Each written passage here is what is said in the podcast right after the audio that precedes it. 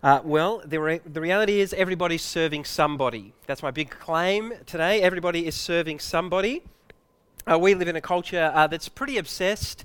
Uh, where it's, it's, highly individualistic. Uh, we're uh, quite obsessed with personal freedom, with our own uh, personal autonomy. and the reality is, with advances in science and technology, we do actually have more control over basically every aspect of our lives than any generation before us. Uh, so it can be easy for us to, to start to think, to, to develop this kind of illusory world uh, where we think that we have absolute freedom. Uh, where we've got the freedom to rule our own lives, to, to write the own, our own story for our lives, to establish our own legacy, uh, to make and follow our own rules, because we are absolutely free. Free to be and, and to become the people that we want to be. There's nothing holding you back. At least that's what our culture tells us. And of course, in the face of that, Christianity makes the radically countercultural claim that there's no such thing as absolute freedom. Right? That the only one who is perfectly and absolutely free is God. He sits in, uh, you know, Psalm 115. God sits in heaven and does, uh, sits in the heavens and does what he pleases. He is absolutely free. Uh, but not us. For us, there's no such thing as absolute freedom. We, we, we get that physically, we understand that. We might not think about it in, in concrete terms all the time, but we do understand. Uh, you understand, uh, perhaps you were born in Africa, but most of us aren't free to be born in Africa. You know, we just that option's not on the table for us. Or I'm not free to have blue eyes or to be 15 feet tall. I'm not free to have perfect vision. Right? Some cards have been dealt to me and I don't have freedom to change them.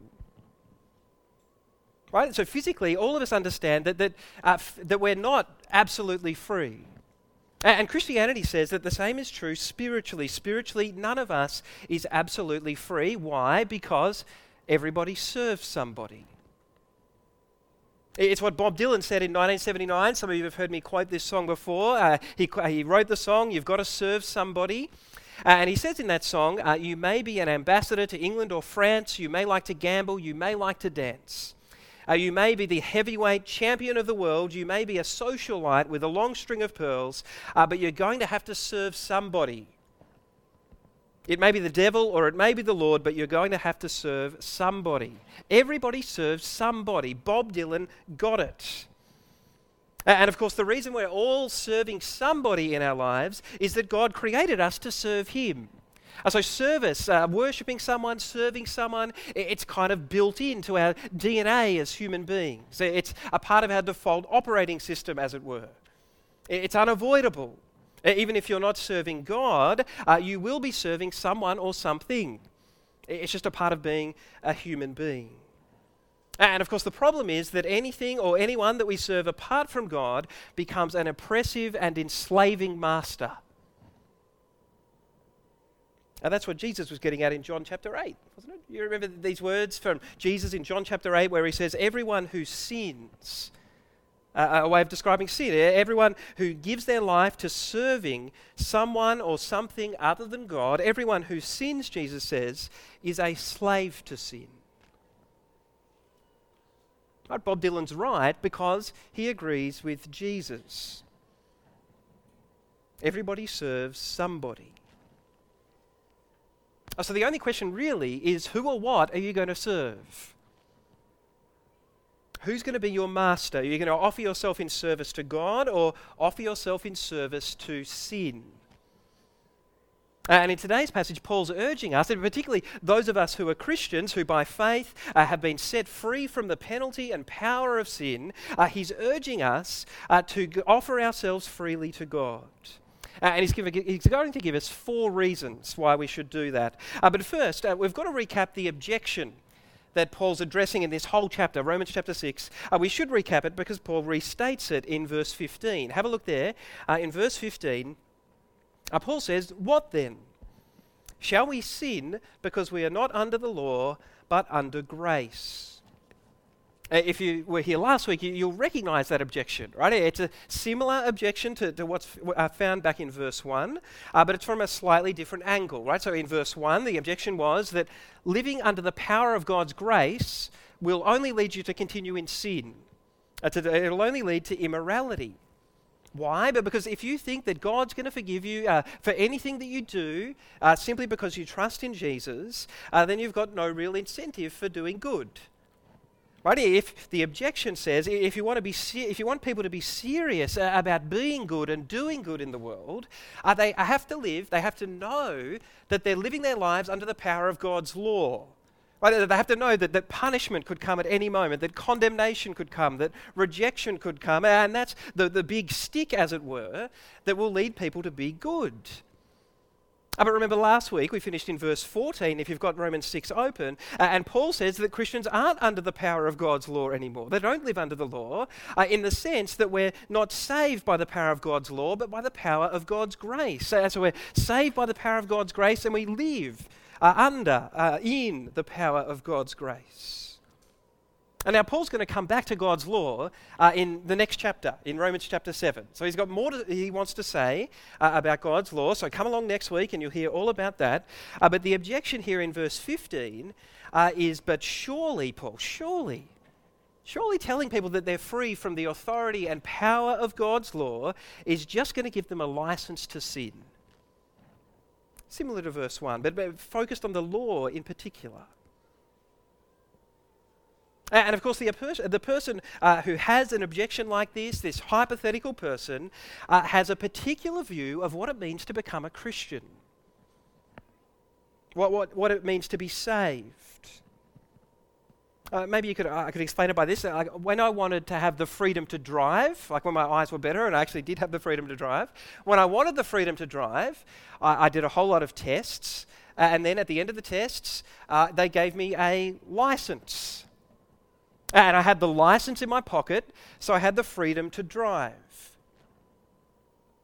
It's similar, in a similar the, the, this objection in verse 15 is saying that, that when you tell people that they can be saved by grace simply by faith in Jesus, you're basically saying them, uh, telling them that they've got a free ticket to heaven in their pocket that they can cash in at any moment. It doesn't have to change how you live. It doesn't have to affect anything else you do uh, because you've got a ticket to heaven in your pocket, you see. You've got a license to get into heaven, uh, and it doubles as a license to sin the freedom to sin.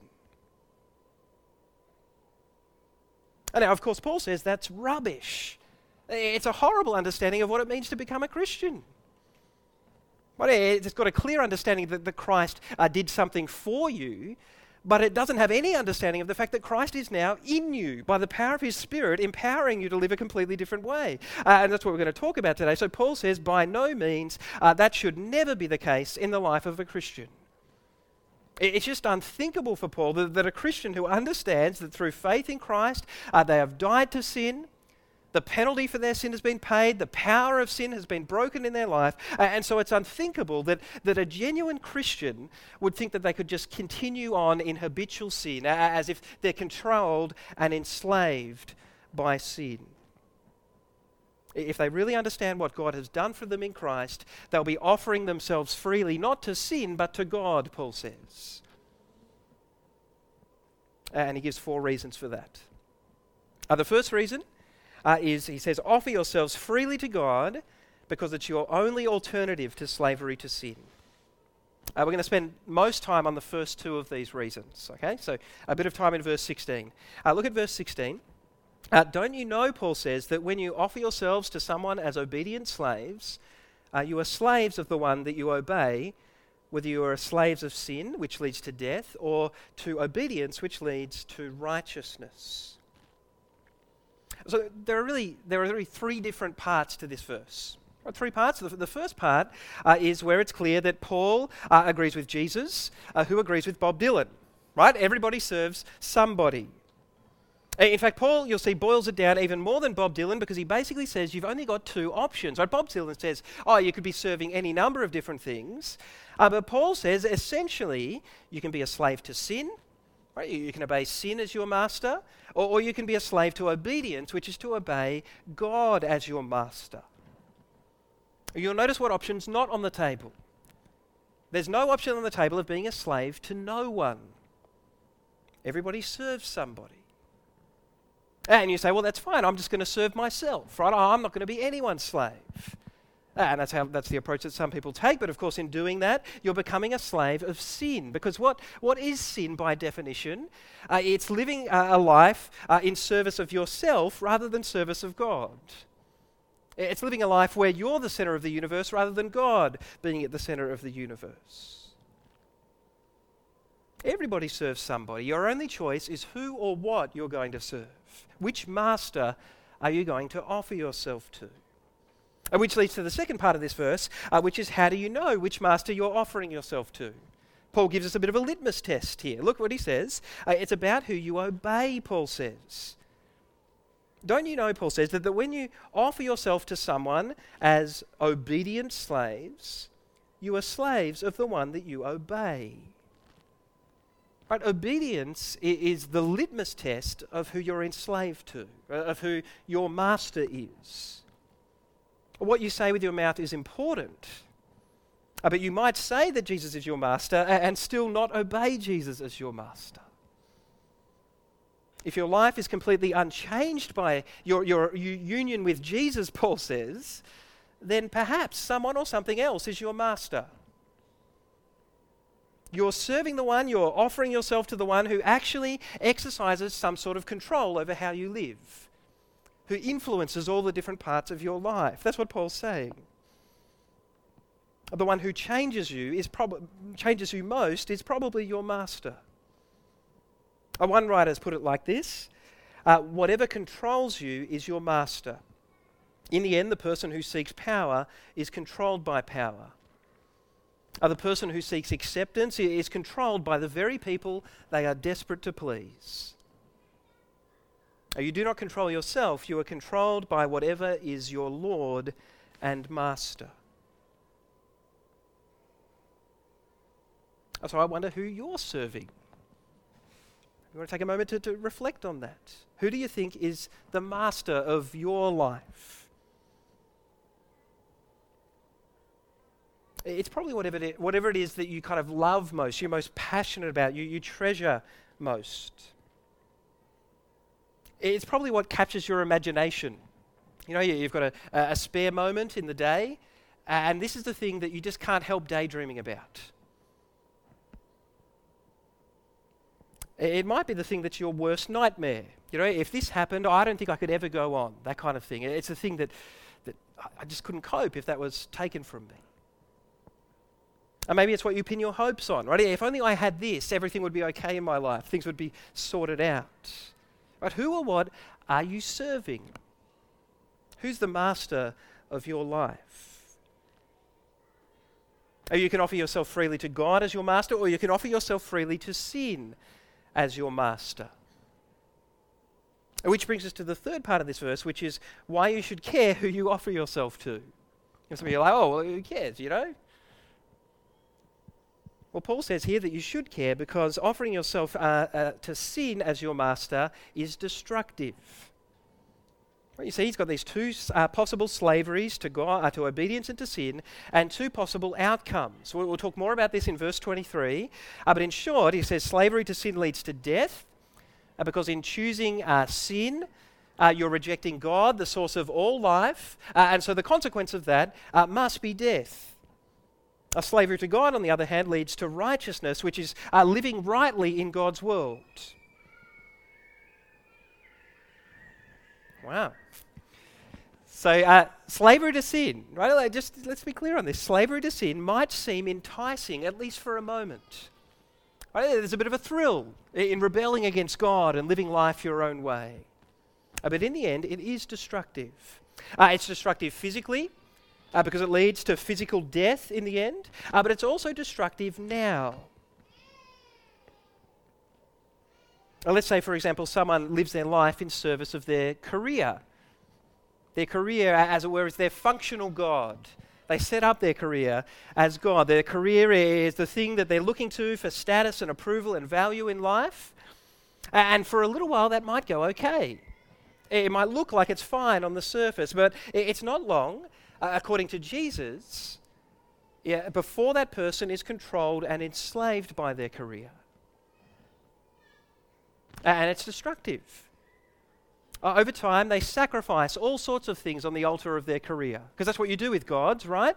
We don't go to an, an idol temple and, and make meat sacrifices, most of us. But we make all sorts of sacrifices on the altars of our gods. The person who's serving their career might, might sacrifice a, a degree of intimacy in their marriage. They might sacrifice relationships with their kids. They might sacrifice a bit of their moral integrity because, after all, you can't really get ahead in this industry uh, if you're serious about your morality as a Christian. Or they might sacrifice a bit of their physical health or their emotional health. Or they might even sacrifice their faith because let's, well, let's be serious. It's really hard to be a Christian in lots of the fields we work in. They sacrifice all these things on the altar of their career, and it ends up being really destructive. Slavery to sin is always destructive. It leads to death in the end, but it's destructive now too. Uh, in, a, in a congregation uh, with uh, a bunch of families with children, perhaps this is a bit dangerous, but I think we see a similar pattern, and I have to see this in my own life, uh, where people decide to serve their children of, as God. We've got to be careful about this. Where we, we might set up our children as the ones who are going to give us meaning and purpose and significance in life. And in the end, that is destructive. It's, it's destructive for you as a parent, and it's destructive for the kids. Uh, because our kids weren't designed to bear the weight of being God. Right? Either they'll be crushed because they can't live up to your expectations, or you'll be crushed because they can't live up to your expectations. Right? It's usually a complex and messy mix of both of those things. slavery to sin, right, or offering yourself in service to anything other than God is always destructive. Destructive now, destructive in eternity. Uh, so, first, offer yourselves freely to God because it's your best option, right? In fact, it's your only alternative to slavery to sin. Perhaps not a strong argument, but an argument nonetheless. Second, offer yourselves freely to God because uh, He's already set you free by the power of the gospel. Verse 17. Or we'll read from verse 17. Uh, but thanks be to God that though you used to be slaves to sin, you have come to obey from your heart the pattern of teaching that has now claimed your allegiance. Uh, you have been set free from sin and have become slaves to righteousness. I'm using an example from everyday life uh, because of your human limitations. So, how is it that we can have this transfer of slavery? You know, from slavery to sin to slavery uh, to God. Paul says, look at the, the verse. Uh, he says, it happens, verse 17, uh, when we obey from our heart. So, when we kind of wholeheartedly obey. We wholeheartedly obey, we, we listen to, we trust and obey. What is it that we obey? Well, Paul says the pattern of teaching that has now claimed our allegiance uh, which is uh, the NIV's way of saying, uh, now claimed our allegiance, is, that uh, we've, been, uh, we've taken on a particular teaching. I think it's actually better to uh, read this as saying the pattern of teaching that we have been entrusted to, that we've been committed to. So it's not so much about our commitment to a particular teaching, but the, the, the way in which God has committed us to a particular pattern of teaching. God's given us over to this teaching. And so Paul's saying that this change of slavery occurs when, when God entrusts us to a particular pattern of teaching. And of course, that pattern of teaching must be the gospel, right? It's what he's been talking about uh, so far in the book of Romans, particularly from chapter 3, verse 21. Uh, it's the good news of God's grace. God's grace to us, so that we can be justified in his sight and declared innocent in his sight simply by faith in Christ. Right? A wonderful message of God's grace. Uh, and Paul's saying it's that teaching that God entrusts you to when you become a Christian. It's that teaching that sets you free from slavery to sin. Uh, because it's only by faith in Christ, death on the cross, remember those P's from last week, that the penalty for your sin has been paid. The penalty was death, and Christ has paid that on the cross. Uh, and the power of sin has been broken because sin, the only ultimate power that sin held over you was death. Uh, and if Christ has, if you've already died with Christ, then the power of sin has been broken in your life. It's only through this good news of God's grace to us in the gospel that we, that, that we can be set free from slavery to sin. And if you have faith in Christ, which m- many, if not most of you do today, then you have already been set free from, the great, uh, from sin by the power of the gospel, by this pattern of teaching. Uh, so, why would you go back to sin? That's basically what Paul's saying. It just doesn't make sense. Having been set free from sin, why would you go back? What makes more sense is to continue entrusting yourself to this pattern of teaching. To continue giving yourself over, offering yourself uh, to the implications of the gospel in your life, working out the implications of the gospel. Uh, so that you have freedom from sin in Christ, uh, but don't we all want increasing freedom from sin? Well, we're not going to be completely free from sin in this life, or we're not going to be perfect, but we want to, be, we want to experience more and more freedom from sin.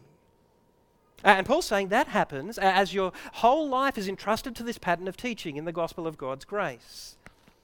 So it's a little bit like if you've done, I've done some uh, cognitive behavioural therapy before, some CBT. Uh, maybe uh, some other people here have done that. Uh, and I'm not an expert in CBT, but is it the, the basic idea is that you, if you can change someone's thinking patterns, you, over time you, you can change their behaviour patterns. Right? You change someone's thinking patterns over time, you can change their behavior patterns. And Paul's saying something similar here about being a Christian. He's saying that as the pattern of teaching that God has entrusted to you in the gospel uh, changes your thinking patterns, right, as you can increasingly live your life in line with, in accordance with the pattern of teaching that God has entrusted to you, over time your behavior patterns will also be changed. Uh, and so you'll experience increasing freedom from sin. When sin tempts you, increasingly, not all the time, I'm not, don't, don't hear me wrong, not sinless perfection here, right? But increasingly, you'll be able to say no to sin. Uh, because as you're wholeheartedly obeying the gospel, you'll be able to say uh, to yourself, I know that in Christ I'm justified, not condemned. So there's no way that sin can condemn me. I know that I'm dead to sin and alive to God. Uh, so I will not give myself, I uh, will not give into this temptation. I am a slave to righteousness, not to sin. So bugger off sin. You know, stop bullying me around. You hold no power over me anymore. And now, of course, as soon as Paul uses that expression, slaves to righteousness, uh, you see, in the first part of verse 19, he kind of qualifies it a bit. See, he says, I'm using an example from everyday life because of your human limitations, which is to say, I'm using a metaphor that's a little bit inadequate because I really want you to get it. You know, I know you're a bit weak in your human limitations. I want you to get the, the main gist of what I'm saying, but there are some limitations to this metaphor. The most, uh, the biggest limitation is that slavery to sin and slavery to righteousness aren't exactly the same slavery. Right, in that slavery to sin is cruel and oppressive. Uh, and slavery to sin is something that comes naturally to us as human beings, uh, apart from Christ. That's what Paul unpacked at length from chapter 1, verse 18 to chapter 3, verse 20. It's kind of default settings of the human heart. Uh, whereas slavery to God is gentle and liberating and, and life giving. And it's a slavery that only comes to us supernaturally by the power of God's Spirit and His grace. So these slaveries aren't exactly the same, but they can be contrasted. And Paul says, offer yourselves freely to God because he's already set you free by the power of the gospel, by this pattern of teaching that he's entrusted to you. So why would you keep offering yourself to sin? It's only the path that leads to death anyway. A third, offer yourselves freely to God because it's the pathway of holiness. A second half of verse 19. Uh, just as you used to offer yourselves as slaves to impurity and to ever increasing wickedness, so now offer yourselves as slaves to righteousness, leading to holiness. Once again, you know, Di did a great job in the kids' talk of opposites. Like, there are lots of contrasts in this passage, aren't there? They're, they're here we've got two masters, impurity and righteousness. and these two masters, Paul says, lead us down two different paths. So he's more talking about the parts here. In, in the next part, he'll talk about the actual destinations. But the paths here, Paul says that the, the path of impurity uh, leads to increasing uh, wickedness, and the path of righteousness, slavery to righteousness, leads to ever increasing holiness. I was trying to think about how to explain this. I think maybe one of the best ways into it is that one of the big themes in the Bible uh, is that you become like the God that you serve or worship. If you read the, the big pa- uh, passages in Isaiah and, and, the, and the Psalms uh, about idols, for example, uh, you become like the, the, the gods that you serve and worship. Uh, I think that that's what Paul's saying here. He's saying that if you live your life as a slave of God, the God of righteousness, uh, the God who is holy, holy, holy, Isaiah 6, then over time you will become like him. You're on the pathway to holiness. You'll become holy as he is holy. Which we know is not a once off thing. It's not like, like I, offer, I offer myself to God and I'm holy. No, the, the, this appeal of Paul's here for us to offer ourselves to God is not a one off thing. You know, some of you, oh, yeah, I offered myself to God back in youth group. You know, I, they said, Do you want to give your life to Jesus? I said, Yes. I ticked the box. I walked down the front and someone prayed for me. I offered myself to God. But that's not, I'm sure you did do that. Right, but, but that's not quite what Paul's talking about here, is it? He, he's sort of talking about an ongoing offering ourselves to God. Something that we have to do uh, moment by moment each and every day. As sin confronts us, like a bully in the schoolyard of our lives, we've got choices to make. Are we going to stand up to sin and say, You've got no power over me? I'm going to offer, offer myself to, to God? Or are we going to get pushed around by sin as if He's still our master? That's the idea here. Who's your master going to be? Uh, you're going to offer yourself to sin or offer yourself uh, to God. Uh, fourth, uh, offer yourselves freely to God because it leads to eternal life.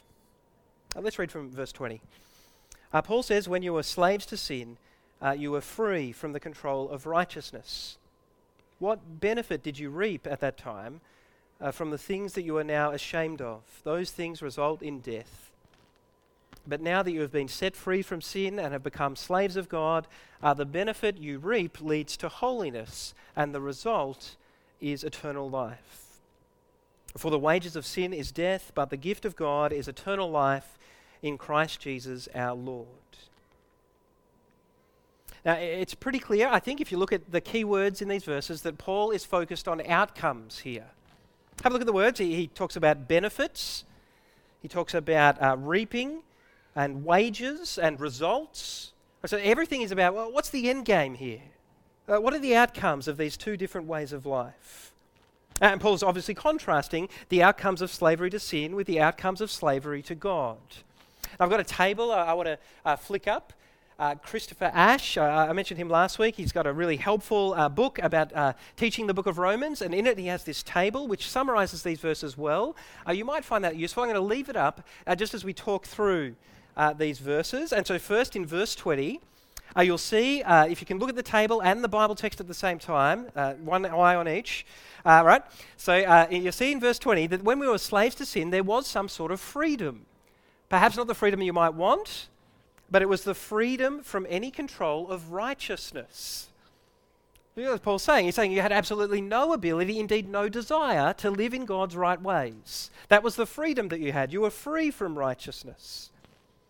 And perhaps at that time it, uh, that was something slightly appealing or attractive. I said earlier they're like I mean my kids are like that. There's something attractive uh, about doing what mum and dad don't want you to do, being a bit of a rebel. Right, but of course, in verse 21, where we see that now that we've been set free from our slavery to sin, uh, we look back on that time and we're kind of ashamed of how we used to live. That's our present experience. Uh, I mean, imagine if everything that you used to do while you were a slave to sin, or perhaps stuff that you continue to struggle with now, uh, imagine if it was just beamed up on this screen for everyone to see. Whew. All of us have got lots of stuff we're ashamed of, right? That's what Paul's saying. Uh, but the truth is, even if you're not ashamed of stuff or you don't, you don't feel much sense of guilt, uh, the reality is that living in slavery to sin, uh, rejecting God, the source of all life, will lead to death. That's the end result. That's the destiny. and we mustn't be fooled by that.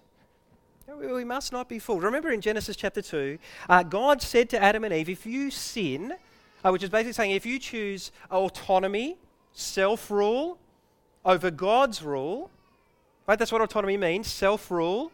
Right? So if you choose self rule over God's rule, God said, if you sin, you will surely die. God said that, that that's what's going to happen. What happened in Genesis 3? The serpent came to Adam and Eve and said, God, God's just kidding. Don't worry about it. He's just power hungry. He wants to keep you guys down, stop you reaching your full potential. You need to throw off the shackles of God so you can be all you were made to be. That's the basic message of our culture, isn't it? Uh, and he said, You're not going to die, just relax. Right, this is the oldest trick in the book, the oldest lie in the book. Adam and Eve did die, shut out from the tree of life. Slavery to sin always leads to death. Always. Because in rejecting God, we're like flowers that are picked out of a garden bed. And we look impressive for a while. Our kids love picking flowers and they put them on the, on the dining room table and they look magnificent for a time. And then they die because they're not connected to their source of life anymore. That's human beings. Well, we, we, we get caught up with our magnificence. Oh, I look so good. Yeah, for a while. But what about eternity, Paul say? If you offer yourself fr- freely to God, Paul says, on the other hand, your destiny is very different. It's not death, uh, but eternal life. Notice in verse 22, uh, you experience a different kind of freedom freedom from sin rather than freedom from righteousness. Different present experience, increasing holiness rather than shame. Uh, and different destiny, eternal life rather than death. So we can take the, the table down. But look in verse 23, Paul sums it all up. The wages of sin is death, he says. Which is to say that sin, uh, as a master, is very, very fair. Sin always pays those who've spent their life serving him. No one misses out.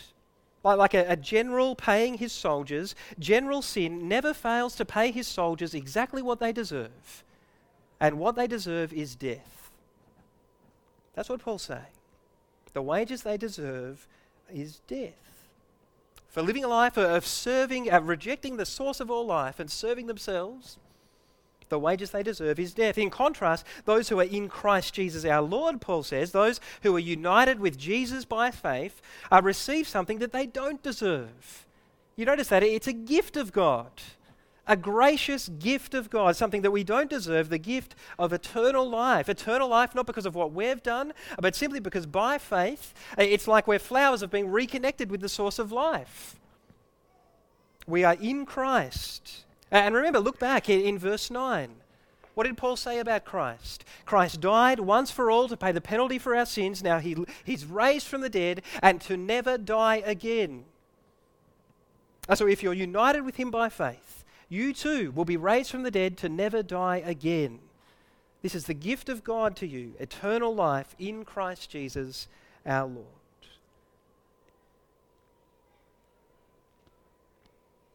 So everybody serves somebody. And the only choice is who or what are you serving? Uh, Paul's urging you this day uh, to offer yourself, perhaps for the first time, uh, but to, even to keep offering yourself freely to God. Offer yourself to God, not to sin. Uh, because the sure and certain promise is that in doing so, you'll find increasing freedom, uh, increasing holiness, uh, and in the end, eternal life. Let's pray. Our gracious Father, we thank you for this, your word. Uh, we do pray that you would work in our hearts this day. For, I pray for those here who uh, perhaps uh, don't know Christ yet, who, who aren't Christians. Uh, may they this day uh, see the error of their ways in, in uh, offering themselves in uh, service and slavery to sin. Uh, bring them, uh, Lord God, uh, to put their trust in the Lord Jesus Christ and be set free from the penalty and power of sin and offer themselves to you. I pray for those of us who already do know Christ. may we, Father, keep offering ourselves to you in moment by moment every day as we're confronted by all the temptations that sin throws our way. Uh, please help us in those moments to not be pushed around by sin, uh, but to increasingly, as we depend on your grace, uh, to be able to say no to sin and yes uh, to your righteous ways. Uh, for your glory we pray. Amen.